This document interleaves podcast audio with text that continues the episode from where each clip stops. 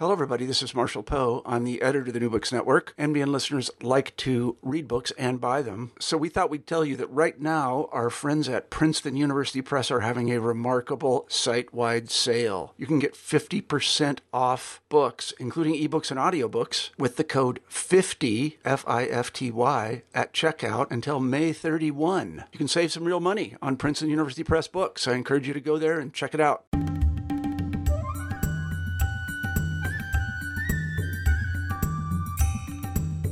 Hi, everyone. Welcome back to yet another episode of New Books in South Asian Studies. I am Madhuri, the host of your channel, and today we are talking to Benjamin Siegel about his first book, Hungry Nation Food, Famine, and the Making of Modern India. So, the book uh, just came out from Cambridge University Press in April. Am I right?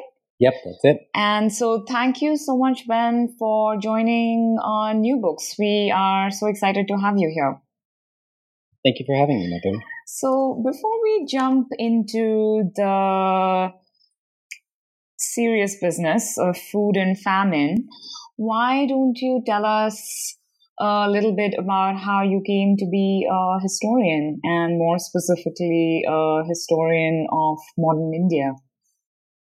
Sure, absolutely. Well, you know, many uh, many journalists like to say that they were failed academics, and, and many academics like to say they were failed uh, journalists. I was squarely in that second camp. Um, I studied South Asian history and South Asian anthropology uh, at Yale um, with Mridu Rai, who's now um, at uh, Presidency College, uh, and with Barney, the late Barney Bates.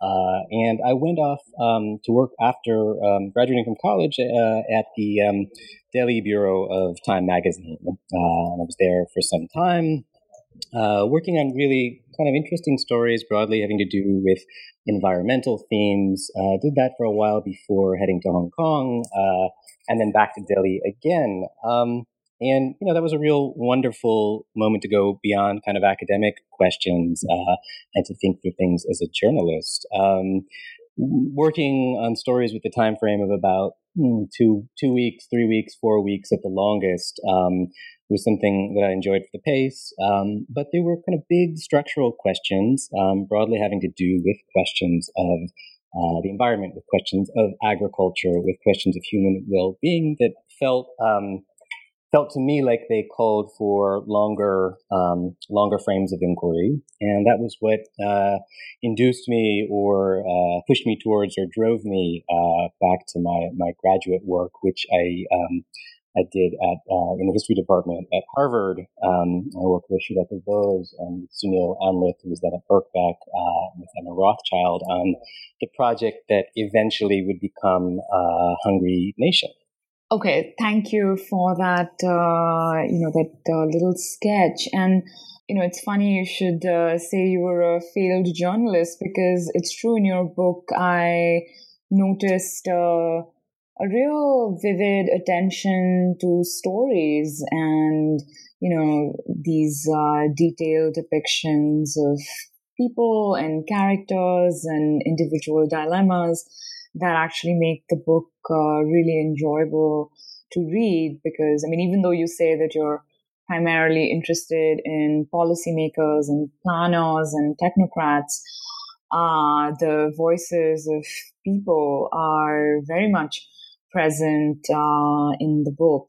Um, but you know, before we again go on to the book, I thought I'd ask you a little specifically about the kinds of challenges you encountered doing archival work on post independence material? Because you know at some point in the introduction you gripe a little bit about how the materials were often scrappy or scattered and you know it was difficult to always marshal the evidence that you needed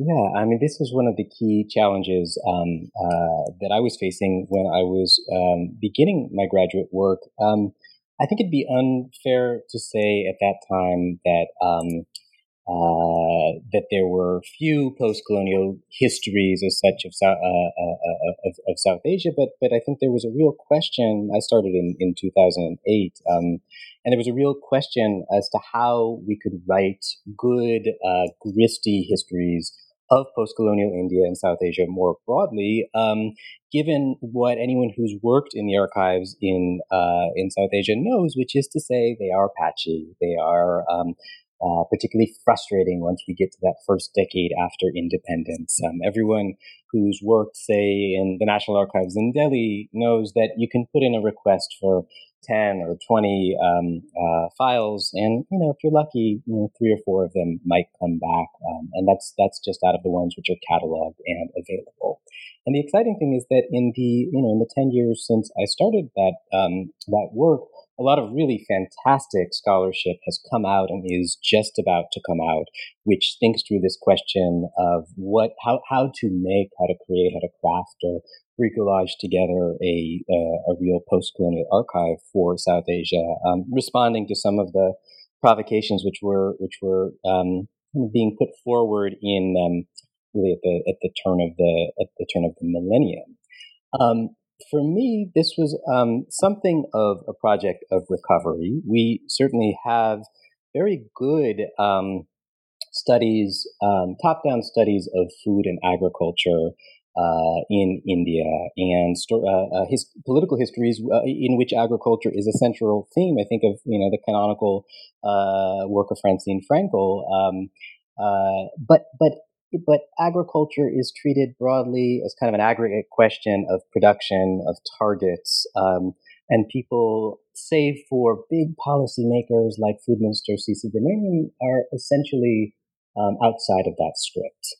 And that was quite at odds with what I saw even in kind of my preliminary attempt to pull some of these materials together, where food and agriculture is front page on newspapers. It's um, it's it's at the um, it's in the opening paragraphs of many letters. It's the subject of, of countless pamphlets uh, and small print treatises, which are not necessarily located in um, traditional repositories in India, in the um, either the center or in provincial capitals or even even some smaller private archives. Um, there was a lot of kind of groundwork sussing out what was available in those traditional repositories, but then there was a lot of culling together of um, books that had been maybe printed or pamphlets that had been run off in pretty small numbers, but which made their way to repositories um, in the United States, uh, in part thanks to PL 480 purchases in the UK to a lesser extent, uh, a little bit in Germany uh, and the Netherlands. Um,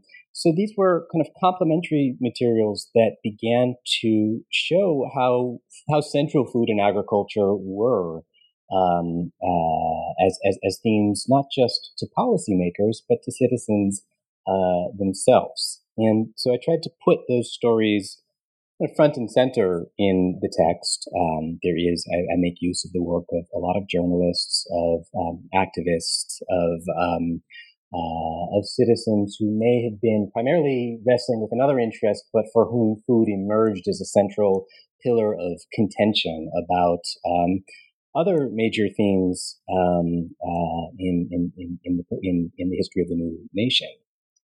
I think a few pages into the introduction, you make the intriguing statement this is a book about independent India's efforts to feed itself. If you had to encapsulate the research question that drives this book very briefly, what would it be? I think I, I, I, I, so when I say India's efforts to feed itself, I wanted to explore the larger values that were in orbit and were kept in play as Indians wrestled with what on the surface might have been something of a technical question of how do we get the land to yield more. Um, it was clear to every Indian citizen and every Indian planner at independence uh, that food was the central uh, was was one of the the foremost problems that a new nation was facing. Um, but I think the answer was very rarely treated in the 1950s, in the 1960s, and it changed by the 1970s. Uh, it, it, was it was rarely treated as a technical question alone, but rather a political question, which stood in for larger, uh, uh, larger and related debates over social and political and economic organization in post-colonial India. So, when I say it was India's efforts to feed itself, that is that is true.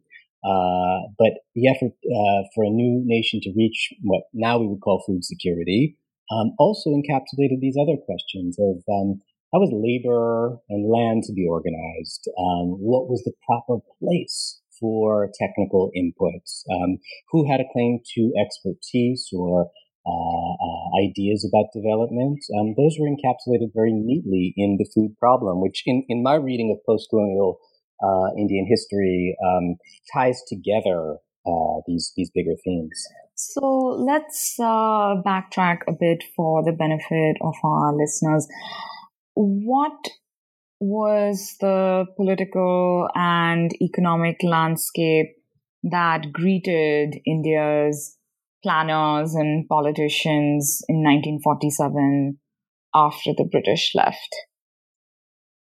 Yeah, so so it that landscape really came into the landscape was a dire one, and it really came into relief for Indian citizens and Indian planners um, in the wake of the Bengal famine. Not immediately afterwards, but in the um, certainly within a year of the famine's outbreak in 1943 and its peak in 1944.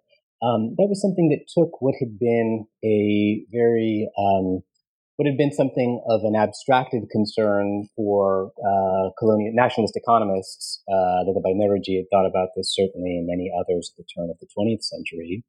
Um, but it brought it to kind of the center of planning, and the and the the, the situation in 1946, 1947, as independence uh, lurched into view, was was was dire. Um, then read here. There's I have a I have a pamphlet that I've, I've drawn upon uh, somewhere in the book. It's um it's written in August 1947 by a, a popular pamphlet writer who's in Bombay. Um, it's called Hamari Roti Ki. It's our, our food problem. And it's uh, Jagdish Chandra Jain. He writes, he says, says, these days, no matter where you go, there's constant talk of food.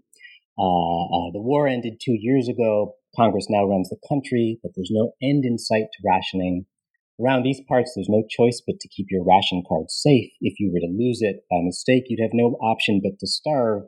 He says that every Indian who saw her ration sugar run out by the fifth day, couldn't find dal to cook, knew that food is not only a problem of the farmer's field, but a problem worldwide and one that the common man must consider seriously.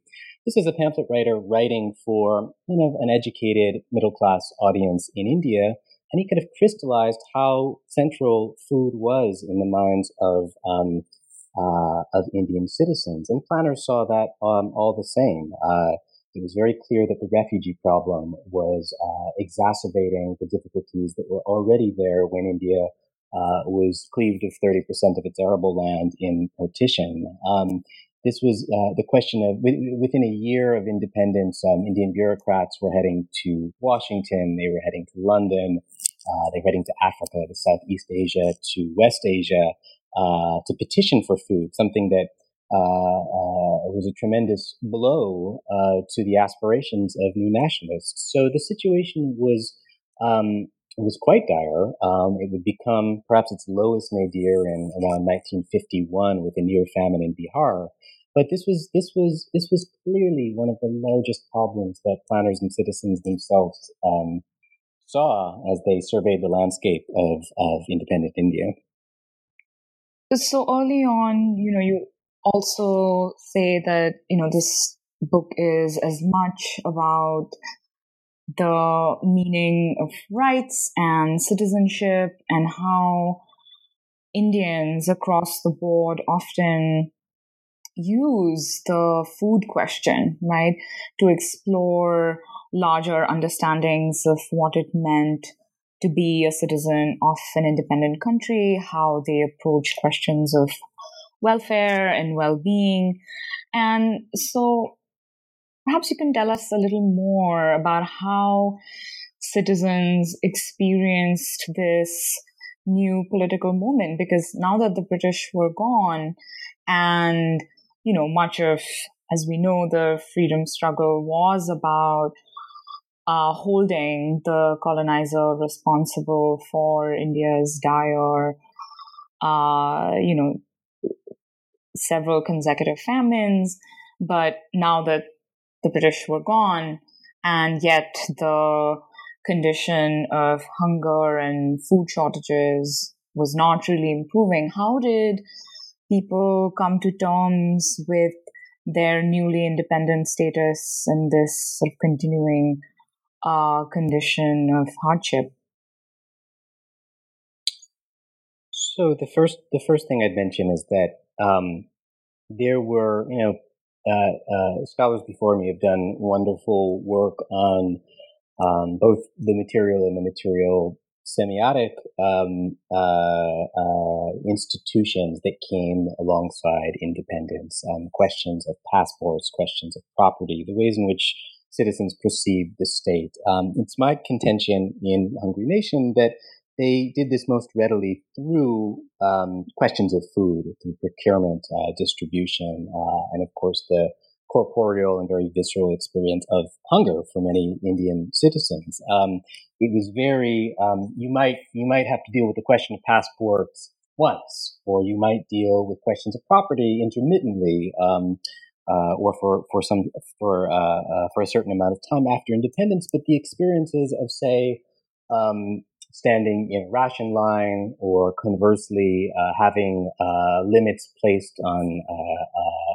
gatherings where there was to be food. Um, that was something that hit readily, uh, weekly, if not daily. Um, for producers, for farmers, um, the question of procurement was just as front and center. Uh, the, the, system differed from place to place, but farmers and producers responded poorly to um, the procurement system that came along with independence and which had sprouted up in the years, uh, uh, the wartime years uh, before independence. Um, the the bigger question was how these translated into conversations about rights and how they became a locus for exploring questions of what the new nation itself should look like and what the roles were going to be. Um, in in earlier work on uh, the Bengal famine, it's been suggested that the Bengal famine had a relatively minimal impact on um, Indian political life, owing to the fact that uh, much of the Congress was in was jailed at the time, and so there, therefore couldn't have um, uh, they couldn't have made capital on the famine. Uh, I, I, show early on in, in, in Hungry Nation that that was not in fact the case, and that uh, upon their release from wartime detention, the Congress leadership made food capital on the question of the Bengal famine and on the longer history of uh, colonial malnutrition and uh, misgovernance. Um, the uh, and and certainly journalists, activists, uh, and different social groups uh, made similar kinds of capital and brought these questions to the center in the years between 1944, 1945, 1946, and 7 by the time independence dawned, nationalist, the nationalist leadership of what would become independent India had taken on the food question as a central promise that would accompany independence. Uh, there was a, a, key litmus test of whether the national, whether the freedom struggle had been worthwhile was the question of providing material uh, sustenance in the form of food, to a lesser extent, housing and clothes, but, but food, I think, was elevated above um, those other two components. And Indian citizens were themselves were very well aware of this. Uh, the nationalist leadership tried very quickly after independence to distance themselves from these earlier promises that they had made of sustenance. Uh, it was very clear to them, to the agronomists who were working within the government, the planning commission, to various agencies and ministries, that the ground was not going to yield any more food uh, by command.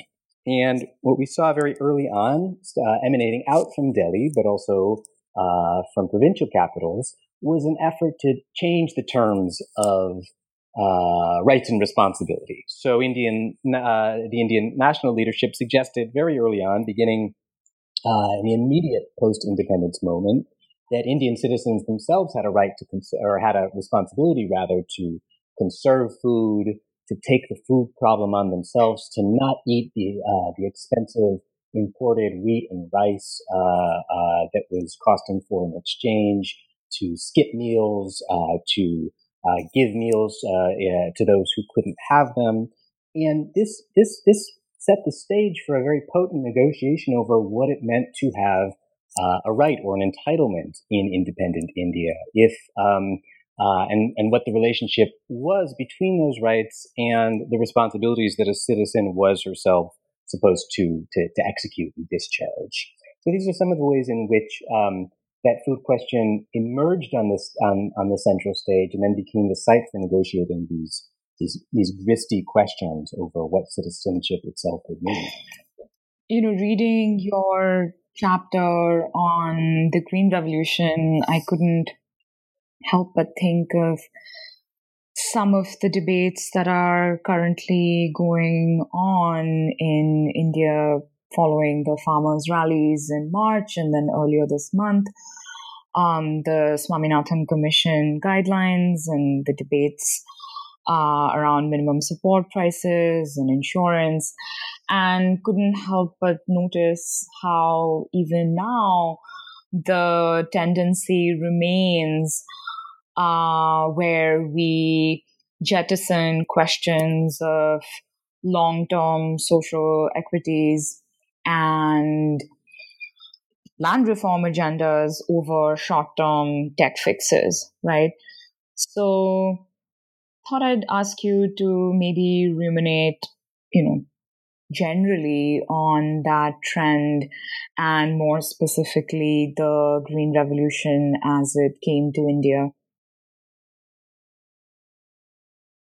one of the um, the I think those those we we see so many resonances of uh, this 1960s um, transformation in uh, in the lived world of politics in India today. Um, the the key point that I try to leave us with in my, my writing on the Green Revolution is that the Green Revolution is not a moment, as um, other scholars have asserted, where where there were entirely new paradigms being brought into Indian planning and to Indian agriculture. Um, it's often suggested that there was an epiphanic moment, usually around 1966 and 67, when there was a, co- a perfect confluence of uh, plans, seeds, fertilizers, uh, an obliging bureaucracy, a near famine in Bihar that uh, forced the hand of, um, of the center in India and that that suddenly led to this moment of um, uh, radical changes, radical improvements in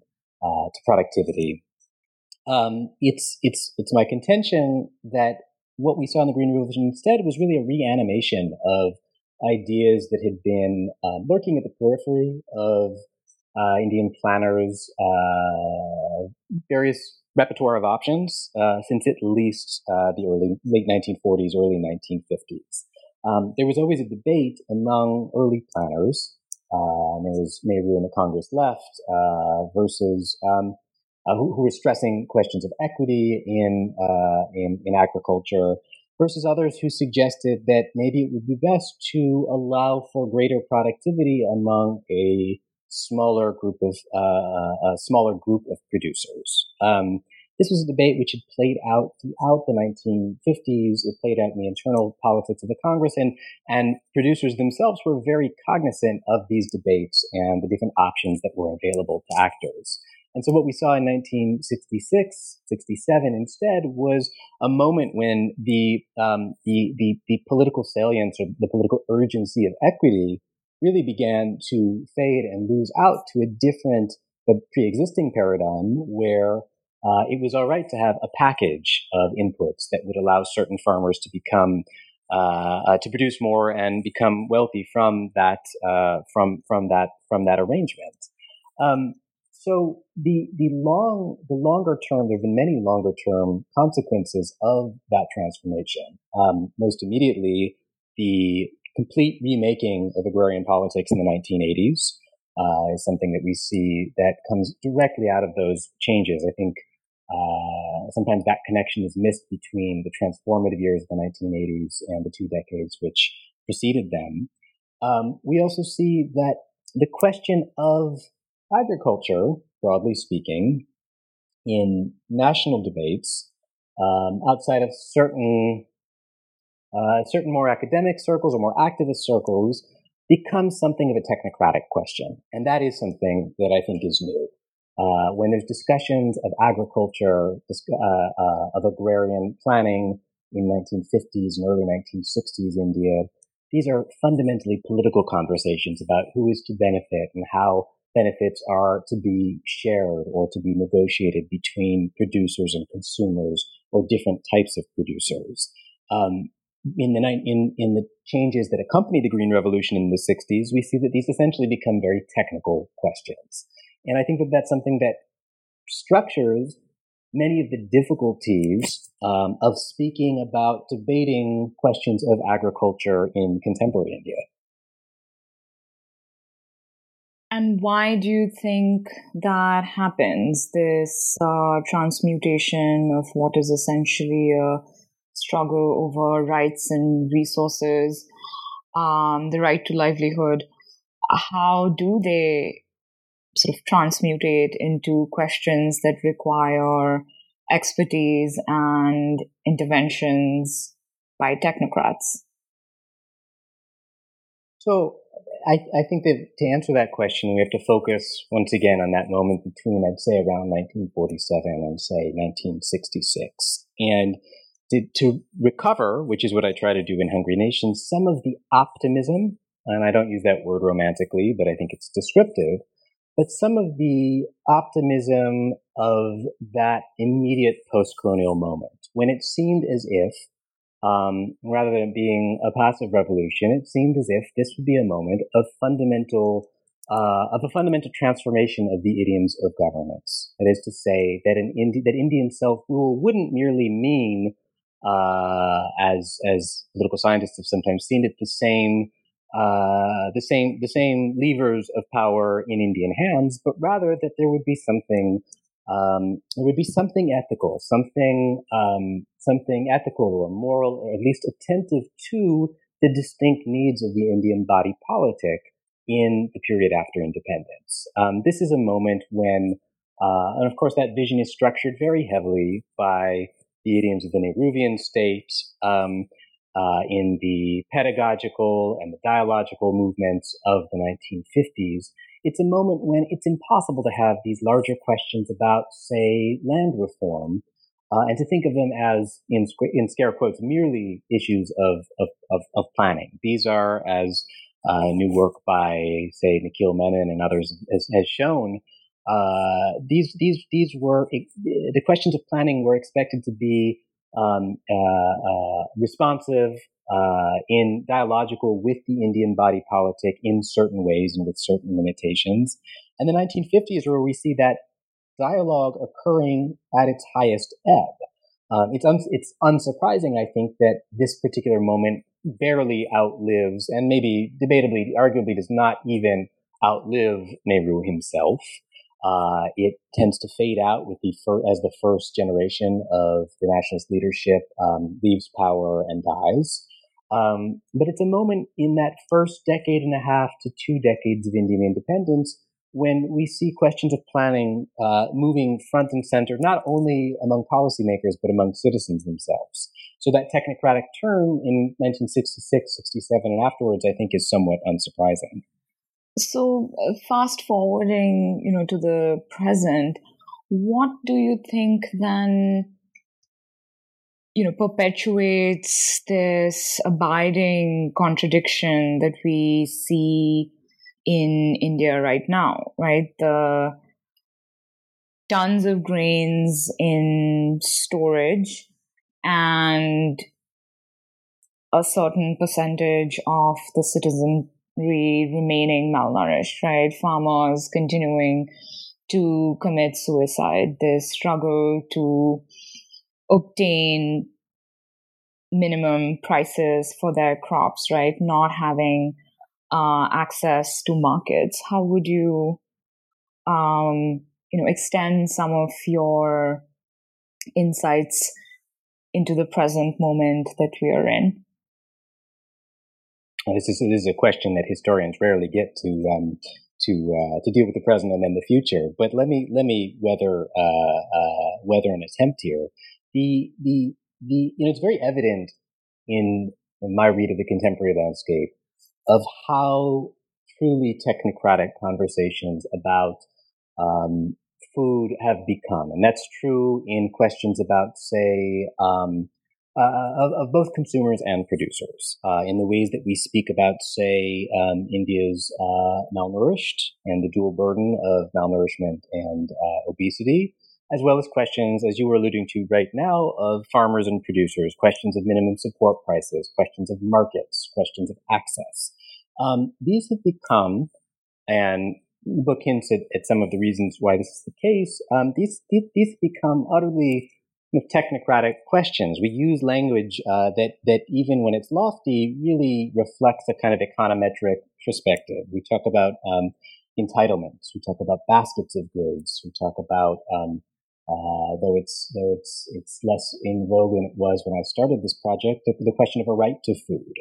Um, these are all vaguely. Um, it's not to say they're hollow, but it's to say that the terms that we've adopted to speak about uh, the agrarian crisis in India, as well as the crisis of, of malnutrition uh, and more recently malnutrition and obesity in India, these have become very kind of um, technical debates, to use a, a loose word.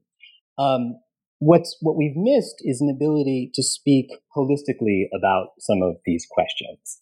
And this is something that we see happening in, say, the 1980s with the rise of um, uh, a muscular agrarian politics. The question of how, you know, we talk a lot about, say, minimum support prices. Uh, and that's something that comes out of the debates that led to the formation of the Food Corporation of India in 1966. Um, but we talk less about how, say, in, in, in, in, a, in a broader sense, how a producer and a consumer are uh, uh, what that relationship is supposed to be is supposed to look like, and how a state might mediate that particular um, that particular relationship. I think that's true around the world. I don't think that's a distinctly Indian question. But in the, in the Indian context, I think it owes much to um, these transformations that began in the 1960s and and, and continue till um, till the present day. Uh, I, I, I think that in doing some of the work of recovery that I've, I've begun uh, in, in this project, what I'd like to do is I'd like to insert uh, some, and I would, I'm certainly not the first to do it, but to bring in our ability to use qualitative assessments and to recover bigger political debates about questions of welfare, and to not merely cede these questions to uh, uh to development economists or to agrarian economists instead. Right. And the fact that, you know, agrarian interests are very powerful electorally, and yet we um, see the social equity project that, you know, our planners and the Congress began um, the post independence period with has nevertheless sort of remained just out of uh, the line of sight for policymaking. Do you have any thoughts on that particular aspect? Why is it that we don't have any administration talk seriously about land reform anymore?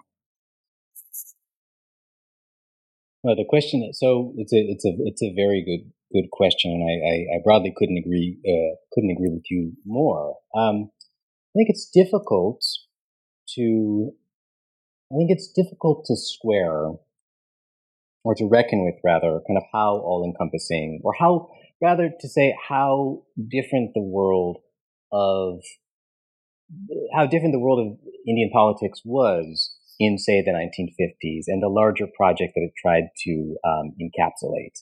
Um, what we see when we look at say the 1950s um, is we see kind of a broad terrain of imagination and a large number of uh, imaginaries that are available to Indian actors uh, as solutions for the um, solutions for the food problem, all of which were broadly political and social in arrangement. Some of these are uh, very obvious to us in hindsight. It's it's very easy for us to recover how influential, say, um, the project of Chinese and Soviet collectivism was to the Congress left. It's very easy for us to see the impact of uh, American agricultural uh, idioms and what they did, uh, uh, uh, uh what they had, what they had on, what impact they had on questions of productivity in India. We see that in, in Prakash Kumar's new work, and David Engerman and others have have studied the, the, the Soviet influence quite quite extensively.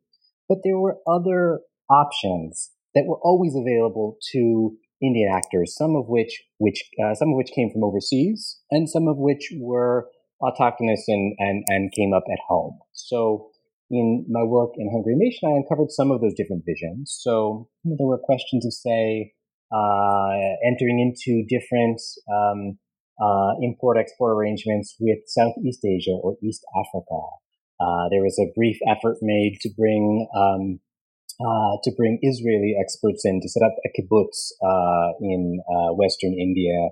There were these models that were coming from overseas, and then there were these projects of imagination, but real. We have to take them seriously as plans that came from Indian citizens themselves. Um, I deal with a number of these in the book. Uh, schemes for, say, um, uh, uh, small scale dams that would help yield more and that stood in contrast to uh, the large dam projects. Uh, questions of how to sort of remake uh, Indian agricultural production on a smaller scale and to combat different projects of Nehruvian modernism. And I bring these up in response to your your initial question, just to say that the um, there is an impoverishment of ideas over questions of agriculture in India. And there, that was not always the case. That's the product of how radical a restructuring occurred in the, uh, in the late 1960s and afterwards.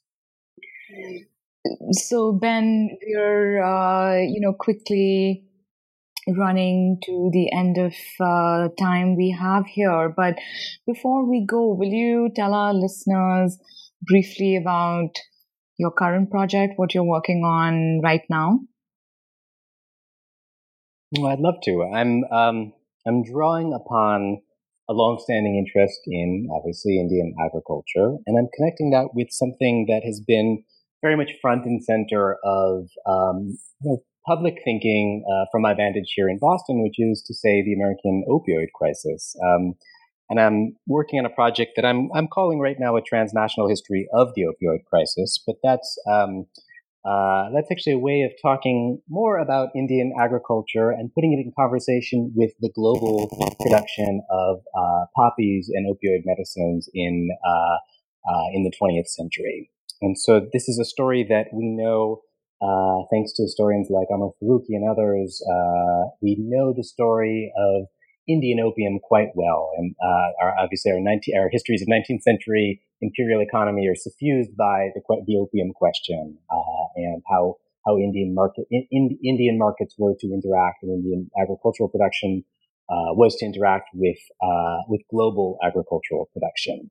And so, what I've looked at is this very strange and fairly hidden connection between um, the Indian opium industry in the years after independence, as um, uh, exports were quickly uh, shut down and only a small amount of domestic consumption for what they called quasi medicinal purposes remained. What happened to that crop? And for a while after the shuttering of the um, uh, the Asian opi- opium trade, um, Indian planners didn't really know what to do with uh, with opium. They figured that out pretty quickly, though, after 1953, when India entered into the uh, United Nations uh, convention which governed uh, what countries could produce opium for the illicit pharmaceutical market. And by the 19, uh, 1970s, um, India had emerged along with Turkey as one of the two main global producers for the pharmaceutical trade. Uh, that happened in the, in, in, in the late uh, in the late 1970s uh, and, and, early 1980s. India and Turkey became the um, the two providers from, from which 80% of American opioids had to be imported. And there's a longer history of interplay between those two countries and then the third site of global production in Tasmania. And all of those countries have become less important uh, since uh, uh, since the pharmaceutical industry has moved away from poppy and uh, from opium and from poppy straw into synthetics, uh, which are increasingly being produced both illicit markets in Europe and the United States and a little bit in the Middle East and illicit markets from China and Mexico.